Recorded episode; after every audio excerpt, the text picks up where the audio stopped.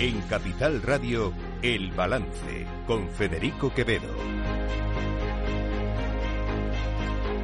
Señoras y señores, buenas noches, bienvenidos este jueves 1 de febrero de 2024. Son las 8, una hora menos en las Islas Canarias.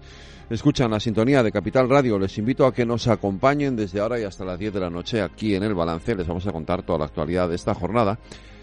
Una jornada en la que sin duda eh, la noticia está en esa decisión de la Generalitat de Cataluña de imponer eh, duras de restricciones al consumo de agua eh, debido a, la situación extrema de sequía que está viviendo aquella comunidad autónoma. No es la única, esto es cierto. hoy lo reconocía con estas palabras el presidente de la Junta de Andalucía, Juan Moreno. Las regiones y los gobiernos locales son los más apegados al terreno, las que poseen mayor capilaridad y las que en muchas ocasiones están dando ejemplo a países enteros en la gestión de la crisis climática y de la biodiversidad que padecemos.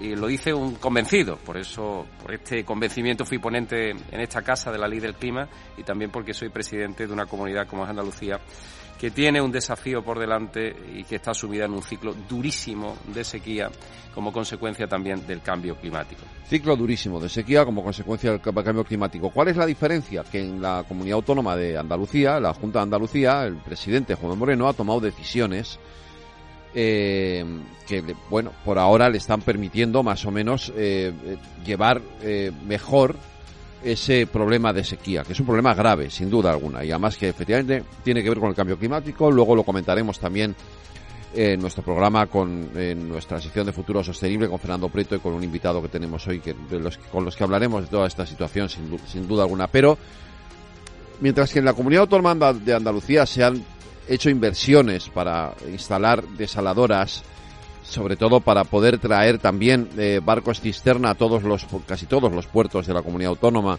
que lleven agua a la, a la población. El problema en Cataluña es que el gobierno, el gobierno de la Generalitat, lleva 10 años dedicado única y exclusivamente a una cuestión, que es el proceso, que es el independentismo. Y ha dejado abandonados otros temas importantes, como era este del agua y hoy se encuentran en una situación extrema. Extrema quiere decir extrema. Es decir, no hay agua en Cataluña. Si uno ve las fotos de los embalses, son dramáticas. Dramáticas. No hay una gota de agua y lleva sin llover meses y meses en Cataluña. ¿Qué han hecho? Nada. Siguen teniendo las mismas desaladoras que hace 10 años. Eh, tienen que hacer eh, renovaciones en esas desaladoras y no se ha hecho nada. ¿Cuál es el problema? Insisto, les preocupa el proceso. Y ya está. Y seguimos, y siguen preocupados por el proceso y por el independentismo y por la ley de amnistía. Esa ley de amnistía que el gobierno ha llevado al Parlamento, una proposición de ley del Partido Socialista, pero que ya sabemos quién es el impulsor, para amnistiar a unos señores que han votado en contra de la ley que les amnistiaba. Más patético imposible.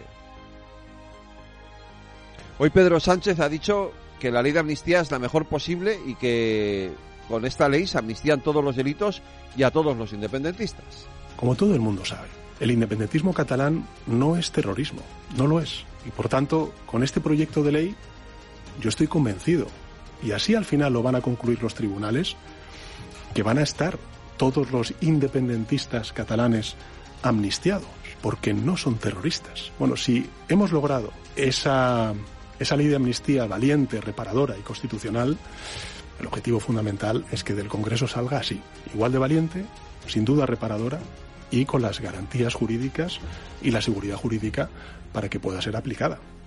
Palabra de Pedro Sánchez.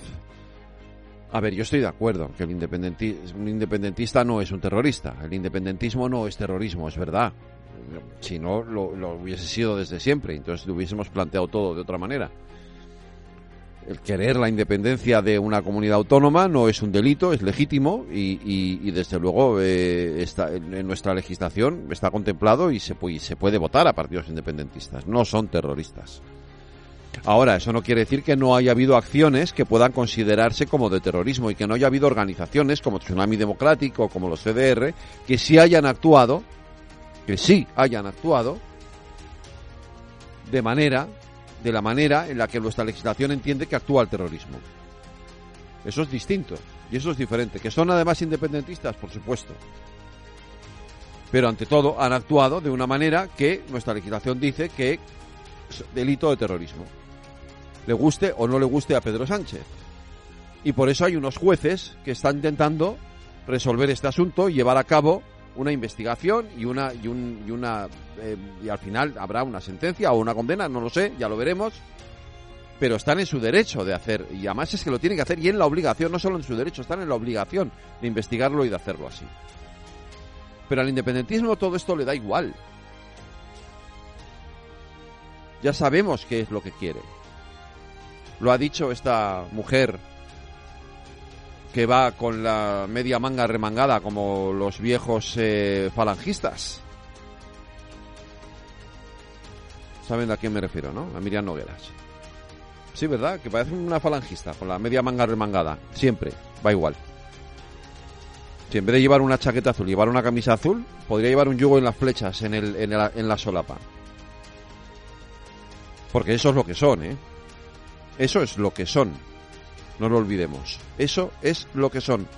Con esos es con los que ha pactado Pedro Sánchez. Ahora eh, el gobierno eh, echa balones fuera, incluso se plantea, eso sí tiene que salir a decirlo Escarpuente, ya saben ustedes.